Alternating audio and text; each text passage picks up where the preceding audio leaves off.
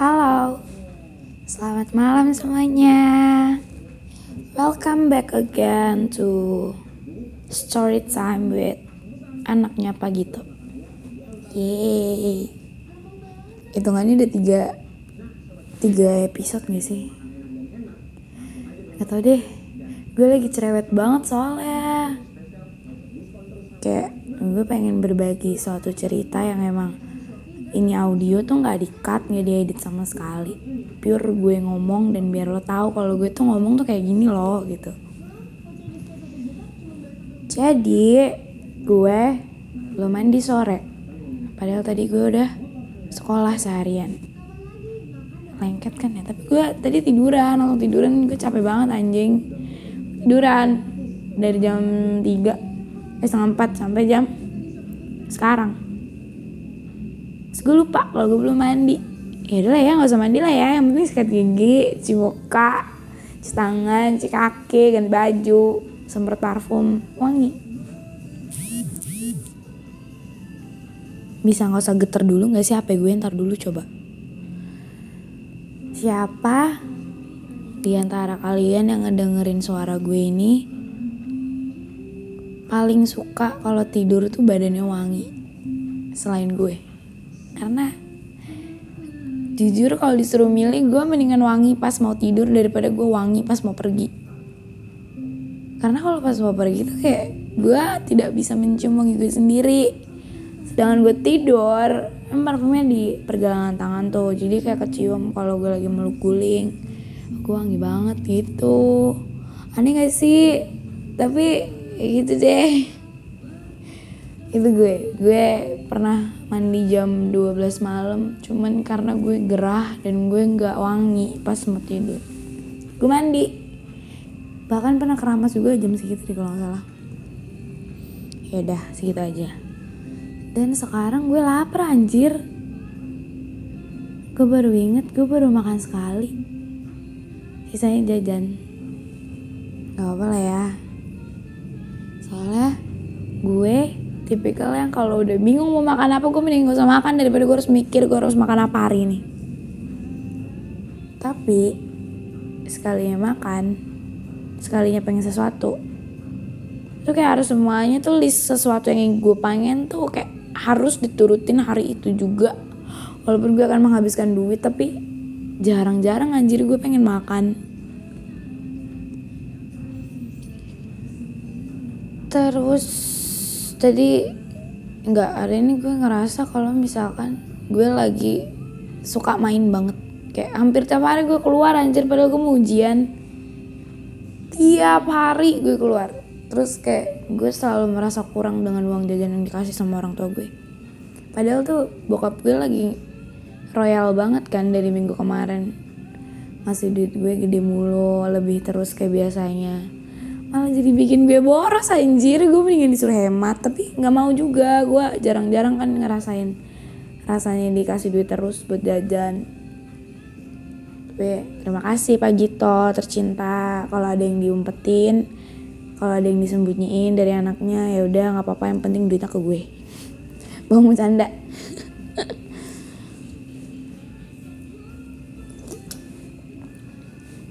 Jadi hari ini jadi sepintas di otak gue kayak ngebahas sebuah kemeja.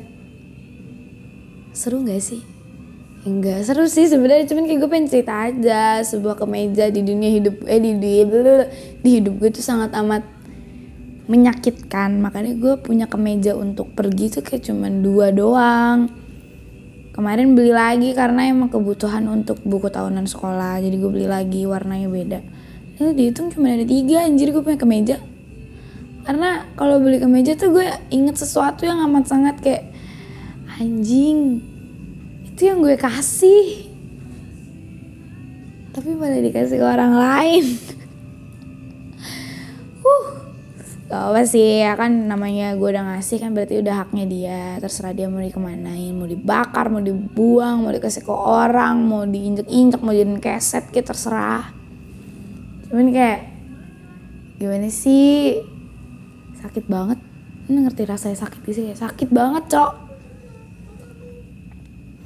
Udah ngeluarin effort nabung ngeluangin waktu buat ngurusin paketnya yang harus dikirim. Pas udah sampai di paketnya aja malah ditolak abang-abangnya terus kayak yang eh pas tahu ternyata barang yang gue kasih eh kemeja yang gue kasih dia kasih ke orang. Katanya sih barter ya tapi we never know kalau emang ternyata dikasih beneran ya ya udah mau gimana lagi anjing gue nggak bisa ngapa-ngapain.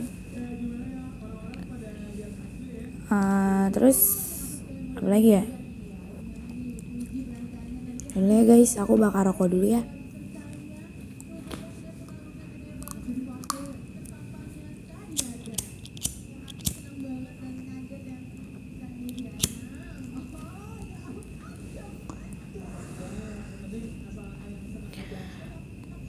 kalau cerita di balik kenapa sih lo malah ngasih ke dia? Itu sumpah itu pure karena emang gue rasa setiap temen-temen gue ulang tahun yang bahkan notabene deket sama gue tuh kayak gue harus mengharuskan diri gue ngasih sesuatu yang berkesan buat dia. Gue udah dua kali tuh nih sih ngasih ke dia. Walaupun dia nggak pernah ngasih apa-apa ke gue tapi dengan lo ngasih IC mangga ke gue dua nggak apa-apa sumpah nggak apa-apa. Gue beneran gue beneran suka banget sama es krim.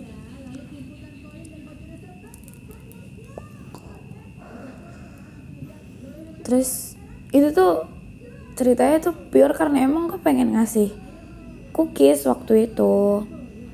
Gue mau ngasih cookies dari Jakarta. Terus orangnya kan di Bogor ya. Kayak gak mungkin banget gak sih gue ngirim paket yang isinya cookies tuh se apa ya? Setempat makan yang kotak diameternya kayaknya nih 10 deh 10 cm itu kan kecil banget sih gue masa ngirimnya gitu doang kan. Gue ingat kalau emang bulan lalu tuh dia ulang tahun kan dan gue belum ngasih apa-apa cuma ngucapin selamat doang. Terus gue juga belum sempat ketemu karena emang gak ada waktu. Gue juga ngurusin keberangkatan gue buat PKL dia juga lagi sibuk ngurusin yang lain. Terus ya udah gue mikir kan ah dia kemarin ulang tahun gimana kalau gue ngasih barang lagi sama cookiesnya sekalian nih? Karena cookiesnya kan kebetulan bikinan tangan gue sama tangan temen gue kan. Jadi kayak gue pengen mengapresiasi dengan cara ya gue ngirim ke orang-orang yang gue sayang gitu loh. Gak di doang gue nggak ada yang dapat teman-teman gue juga yang lain. Ada yang dapat beberapa yang dapat terus gue pilih lah kemeja opsinya banyak gue bahkan nanya temen cowok gue kan kayak cowok tuh lebih suka yang mana sih? Yang kayak gini-gini. Karena temen cowok gue kenal sama si cowok ini nih jadi gue nanya buat dia tuh cocoknya yang mana sih? Gitu. Dipilihin lah. Terus gue gue ngechat temennya dia tetangganya tetangganya dia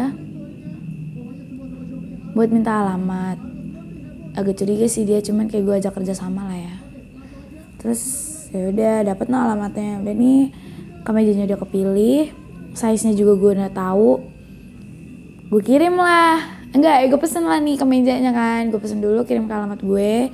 Terus gue packing lagi lo bayangin gue pulang kerja sore-sore gue nggak packing gitu terus gue nulis surat juga. Terus gue ngirim ke JN eh apa ya? JNE deh kayaknya JNE di Kalibata itu di tower sebelah dan itu kan butuh effort untuk jalan ya. Lo bayangin aja gue berulang kerja seharian yang bener-bener belum duduk. Udah mana kalau pulang kena macet lampu merah Jakarta kan banyak banget ya itu lama lagi. Terus ditambah lagi kerjanya yang capek. Terus kayak gue harus pulang harus cuci baju harus nge-packing harus turun ke bawah buat ngirim ke JNE di tower sebelah. Gue rasa gue effort gue udah udah maksimalnya effort gue tuh itu gitu loh. Mau gue tipikal yang kalau gue suka sama orang gue akan ngasih semuanya ke orang itu. Apa pun attention gue uh, effort gue terus sampai bahkan telinga mata gue untuk dia semua. Kalau emang dia butuh gue gue lebih mending gue yang capek daripada dia yang capek gitu loh. Dan ya udah. Sebenarnya gue gak mau perhitungan sih tapi I want him to know my effort. Gue pengen dia tahu effort gue segimana belum lagi dengan cara nyisihin duit jajan yang notabene itu gue lagi ngekos kan. Biayanya gede apalagi di apartemen di Jakarta Selatan. Susah loh terus gue tahu kalau dia nggak minta gue tahu tapi setidaknya gitu loh kalau misalkan gak minta ya bisa kan ngehargain sedikit aja. Gue cuma minta dihargain sedikit doang. Selama gue sama dia berhubungan tuh kayak gue di depan mata lo gue pengen dihargain sedikit aja.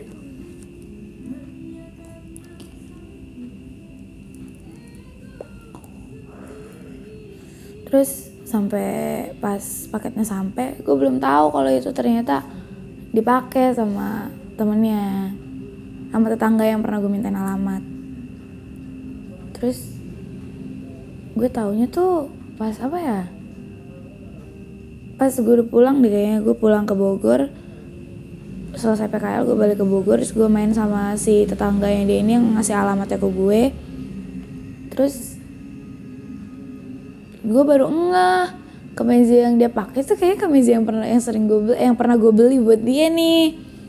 Terus gue nanya ini kemeja itu bukan sih? Terus kata dia iya kan gue tukeran.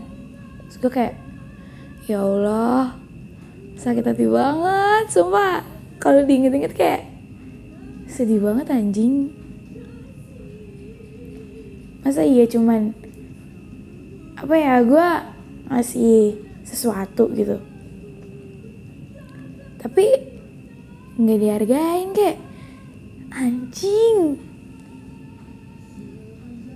Kalaupun itu nggak muat kayak kalaupun itu saya kurang setidaknya gitu loh simpen ke atau ini bilang makasih kok dibilang makasih. Cuman kayak yang bilang makasih kayak udah dia lo nggak usah ngirim-ngirim lagi.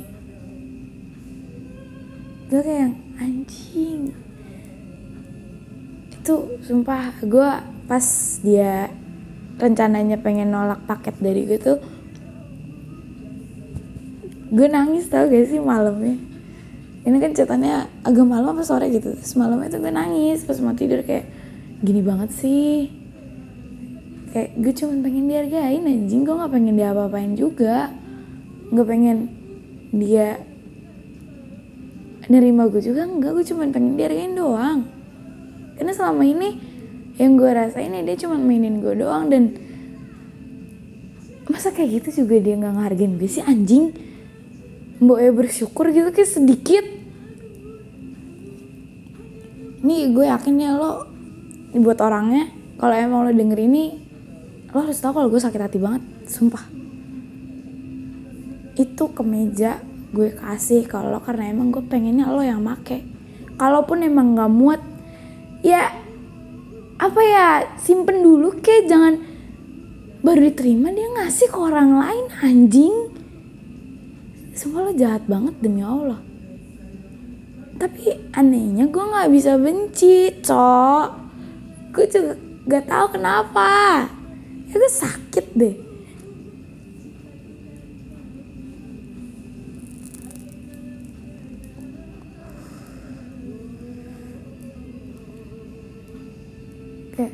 gue gak ngerti lagi deh.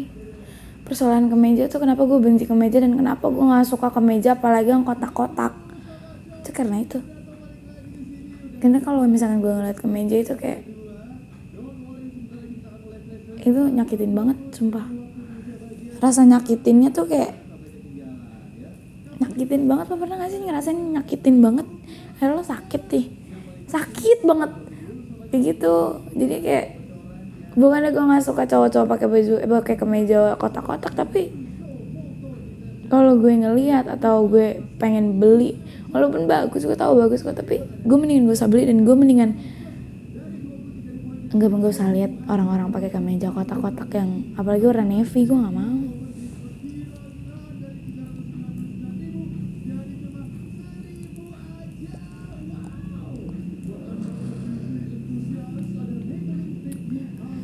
terus apa lagi ya? Ada lagi gak sih? Gak ada sih tapi mungkin kenapa gue nggak bisa benci sama dia? Karena dia pernah baik sama gue waktu itu. Jadi waktu tahun 2020 eh 2020 2021 bulan puasa tanggal 25 April ya kalau nggak salah puasa ya. 25 April gue April apa sih Mei Mei Mei apa April ya? Lupa. Kayaknya April deh. Akhir April kan ya puasa. Ya pokoknya segitu. Pokoknya tanggal 25 gue inget banget gue sakit. Udah gue sakit posisinya lagi puasa bokap gue pulang ke rumah istrinya. Kakak gue pun malah milih buka bersama di luar sama istrinya dia. Terus kayak gue di rumah sendirian dan bokap gue ninggalin gue ke pulang ke rumah istrinya tuh keadaannya gue emang udah sakit. Dan gue ngomong sama dia pak badanku panas. Tapi dia lebih milih untuk pulang ke istrinya. Ya it's okay it's okay I know. Nggak apa kok udah biasa juga. Terus karena gue ngerasa gue masih deket sama dia gue bilang boleh minta tolong gak ke rumah beliin bubur sama paracetamol? Datanglah dia kan jujur itu gue udah nangis. Kenapa? Karena sakitnya sakit. Eh sakit kepala. Pokoknya sebadan badan sakitnya dari kepala sampai ujung kaki tuh badan gue sakit banget. Terus uh, awalnya gue nggak mau ngerepotin dia kan. Dia bilangnya ya udah besok gue ke rumah. Dia bilang kayak gitu. Tapi kayak gue gak kuat. Gue beneran gak tahu gue harus buka puasa pakai apa. Dan FYI gue juga masih ngelanjutin puasa sampai buka puasa gue buka puasa pakai air putih yang ada di sebelah tempat tidur gue dan gue nggak bangun sama sekali. Terus akhirnya jam tujuan gue ngechat dia gue minta tolong bawain bubur sama paracetamol dia datang dia nawarin untuk nyuapin gue tapi gue nggak mau gue makan sendiri cuman 5 sendok doang 5 sendok tapi yang ujungnya doang gitu loh. Tapi terus habis itu udah gue minum obat habis itu dia pulang jam setengah 8 terus besokannya gue ada syuting buat tag eh buat tugas drama Indonesia di rumah temen gue di Cilengsi. Gue yang keadaannya lemes kan gak bisa nyetir mobil ya. Gue minta tolong dia jam 10 pagi. Eh jam 8 pagi kalau salah gue bangun jam 8 pagi gue ngechat dia. Sibuk enggak minta tolong buat diantrin ke rumah temen gue ini. Nanti lo ke rumah gue naik motor. Nanti ke sononya naik motor gue aja atau enggak bawa mobil terus dia naik motor dia datang dia nganterin gue nganter jemput gue. Terus kayak ya dia baik anjir udah ngelakuin kayak gitu dia baik banget. Dia udah ngeluangin waktunya buat gue. Tapi I don't know why kenapa orang yang ini gue nggak tahu ya ini mungkin sudut pandang gue aja karena gue kadang emang suka merasa tidak ada orang yang sayang sama gue. Gue nggak tahu kenapa gue yang udah ngeluarin effort yang gede bahkan gue rela waktu gue buat orang lain. Bahkan waktu gue kayak kayak kemarin deh gue lagi hektik banget sama tugas terus gue lagi senang-senang juga sama temen-temen gue. Tuh ada ada beberapa orang yang ngechat gue karena mereka lagi di lawless gue suka mereka datengin gue kayak gitu. Gue suka banget karena gue suka karena gue tahu rasanya nggak didengerin sama orang kayak gimana. But at the sometimes ketika gue lagi ada di apa ya ada di bawah gue lagi ngerasa lagi gak baik-baik aja tuh gue ngerasa kalau gue nggak berguna ada di dunia ini. Tuh gue ngerasa kayak gue takut kayak sekarang gue takut karena gue mau ngadepin ujian. Nggak ada. Nggak ada kayak apa ya gak ada orang yang nanya gitu loh ke gue kayak apa ya? Ya gue tahu mereka bukan dukun gue tahu mereka juga punya waktu lain untuk orang lainnya tapi kalau gue lagi kayak gini biasanya emang pikiran gue aja yang jahat gitu. Kok gue yang udah ngeluarin effort yang gede banget kayak gini kenapa? Ketika gue butuh bahkan ada orang yang nenangin di samping gue tuh kayak nggak ada gitu loh. Gue gak nyalain orang yang gue kasih effort enggak gue suka kok melakukan hal itu tapi apa Tuhan gak ngasih gue orang yang sama gitu loh kayak diri gue. Tanpa disuruh tanpa inget waktu tanpa inget dia sibuk apa enggak kayak ada orang yang nanyain ke gue gitu. Tapi kalaupun emang gak ada ya udah. Berarti biarin gue aja yang jadi orang itu. Kalau bisa pacaran sama diri gue sendiri gue mau pacaran anjing sama diri gue sendiri. Tapi sayangnya karena nggak bisa ya jadi ya gitu deh.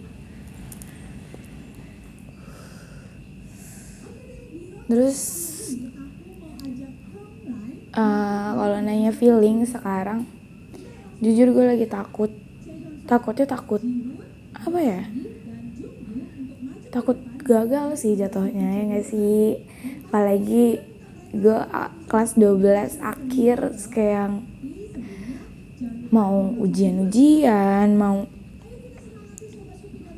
nentuin pilihan yang menurut gue itu udah terlalu berat buat gue. Milih kampus milih jurusan. Terus akan merasakan ngerantau lagi. Walaupun gue di rumah tinggal sendiri tapi kalau yang namanya ngekos dan ngerantau itu kan beda ya. Kayak lo bukan tinggal di rumah lo gitu.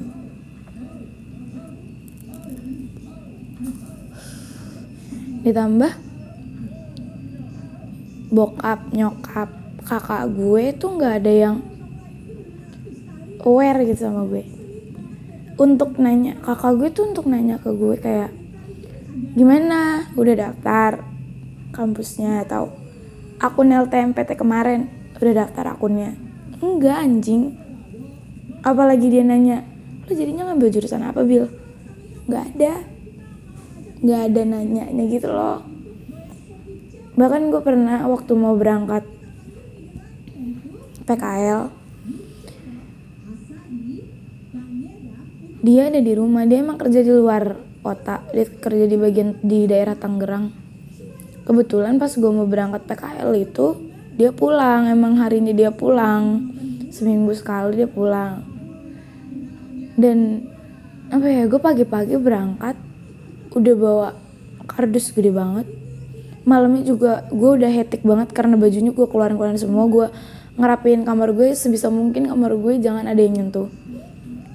Dia tuh nggak nanya. Padahal malam itu tuh dia udah ada dia nggak nanya. Lo besok berangkat sama siapa Bill atau jadinya tinggal di mana? Udah dapat belum kosannya terus nanti di sana kayak gimana? Enggak nggak nanya sama sekali. Sesimpel lo berangkat sama siapa atau dia nawarin diri mau gue anterin nggak besok? Jakarta kan deket ya. Mobil juga di rumah. Maksud gue kayak lo nanya ke gitu.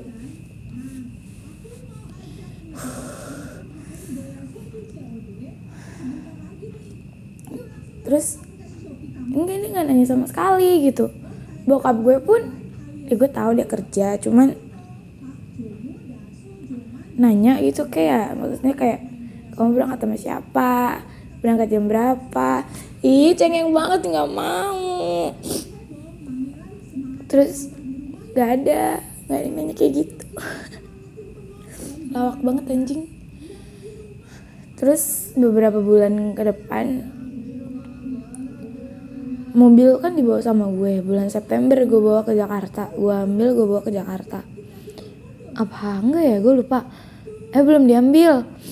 Masih di rumah. Terus gue sempat pulang ke, ke Bogor lagi karena gue harus vaksin. Gue bukan tipikal yang pulang seminggu sekali karena itu akan buang-buang ongkos dan bokap gue nggak mau yang namanya gue boros. Jadi ya sebisa mungkin gue pulang. Setiap weekend yang di rumah tuh ada bokap gue gitu tapi ternyata hotel gue nggak ngizinin gue sebagai anak training untuk libur di hari weekend. Kebetulan waktu itu gue ada vaksin dan libur tiga dikasih libur tiga hari. Gue pulang gue dapat kabar itu sekitar bulan Agustus kalau nggak salah. Agustus atau September gitu. Gue main ke rumahnya istrinya kakak gue karena di situ ada ponakan gue kan masih bayi. Gue suka bayi ya. Lagi ngobrol ngobrol ngobrol tiba-tiba ada yang nyeletuk ini. Mamahnya istrinya kakak gue bilang ini. Bila libur hari apa lagi? Tanggal segini sih. Adiknya istrinya kakak adiknya ini mau ke Bandung ada CPNS yang nganterin mas kok kamu ikut yuk? Lo ngerti gak sih apa yang gue rasain? Walaupun cuman sehari gitu kakak gue rela izin buat jadi supir. Supirnya adiknya istrinya kakak gue sendiri. Tapi dia ngebiarin adik kandungnya buat mandiri.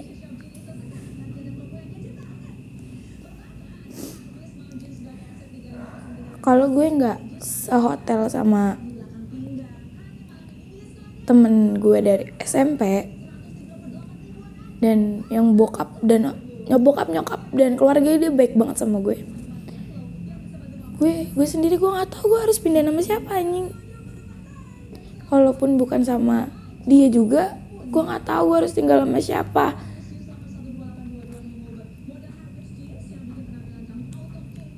Terus gue ngerasa kayak waktu ditanyain kayak gitu gue yang belum mikir apa apa nih. Pas pulang gue langsung kayak anjir. Kakak gue jahat banget ya. Kayak dia menelantarkan adiknya. Dituntun dituntut untuk mandiri banget. Sedangkan dia ke orang lain lovely banget. Dia nggak ngeliat gue adiknya loh. Gue adik kandungnya dia saudara tapi dia malah ngebiarin gue buat apa apa sendiri.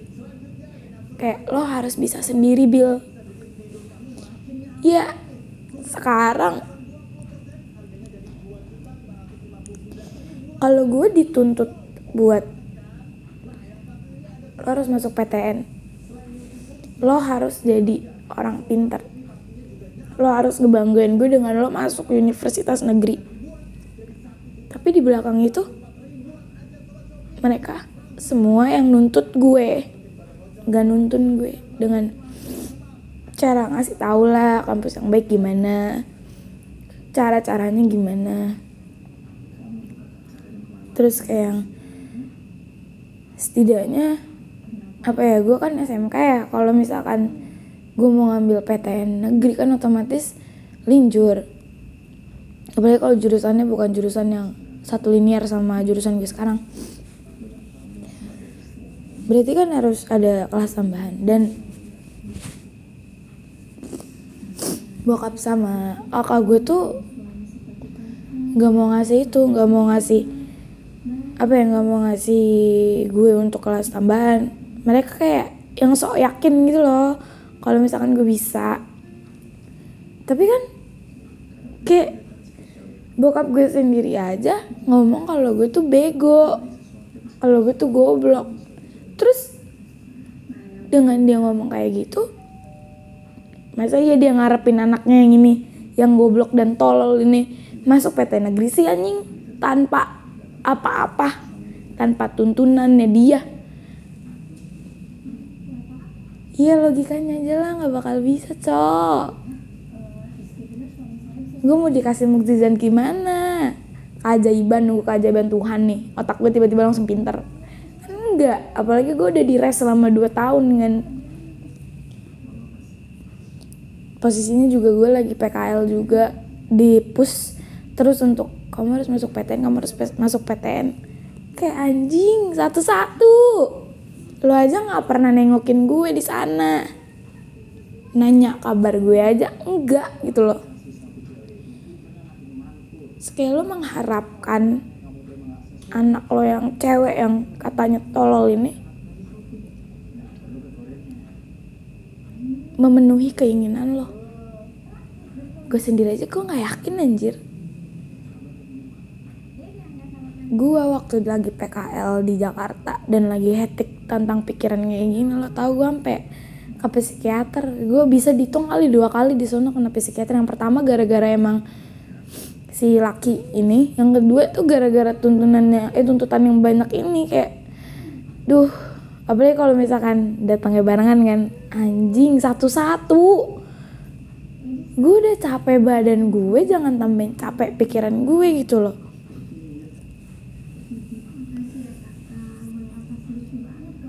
Terus ya udah. Apa ya? Gue cuman merasa tidak tidak apa ya gue kayak ngerasa kalau diri gue tuh nggak yang rugi banget lah untuk dikasih effort gitu. Untuk dikasih effort sama orang lain. Karena kalau gue ngomong gue jujur sama orang-orang yang ada di sekitar gue gue butuh lo semua untuk ngasih dukungan ke gue. Walaupun kadang walaupun kadang mereka ngasih dukungan ke gue pas gue butuh tapi gue ngerasa dia tetap gak ngasih dukungan apa-apa. Ya gue tahu gue tahu orang-orang yang ngasih itu ke gue gitu. Ini kayak perkara soal menghargai aja deh. Setidaknya gue bahkan kemarin sampai bisa dibilang putus tali silaturahmi sama temen gue yang emang dari SMP gitu. Karena dia nggak bisa menghargai gue.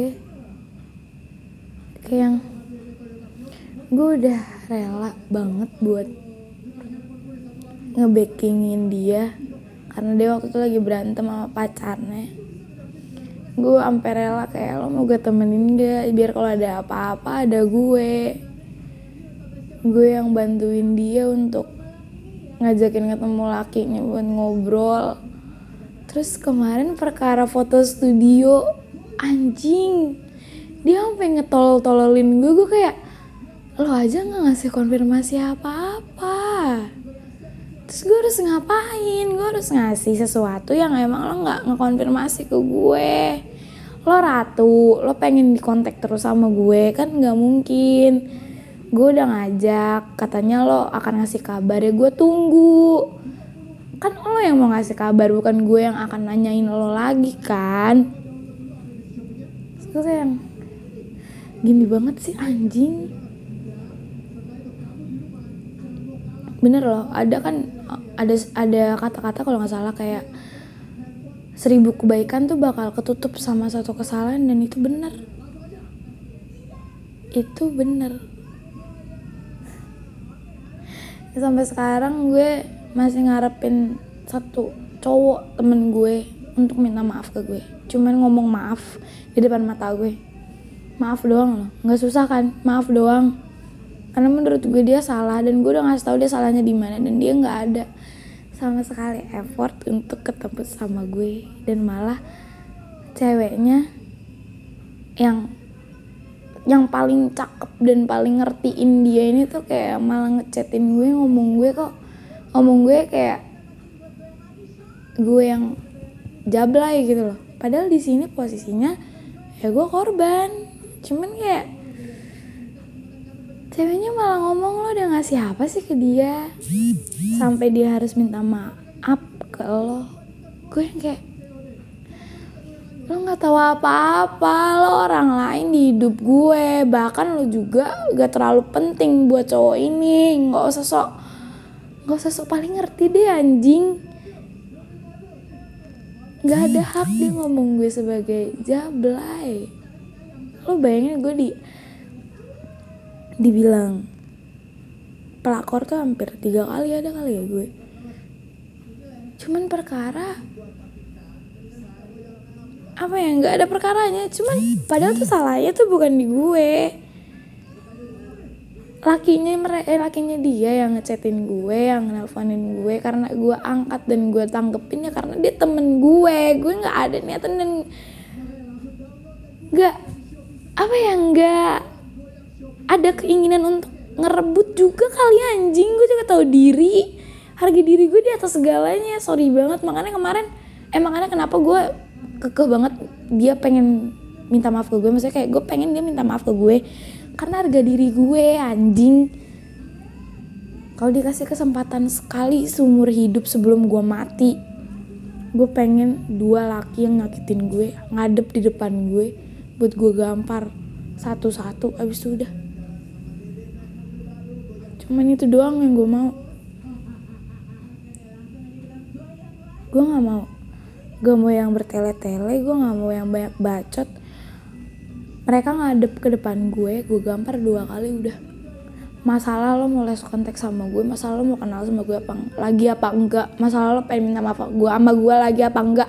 Gue nggak peduli. Yang penting gue udah gampar lo biar lo sadar lo salah anjing.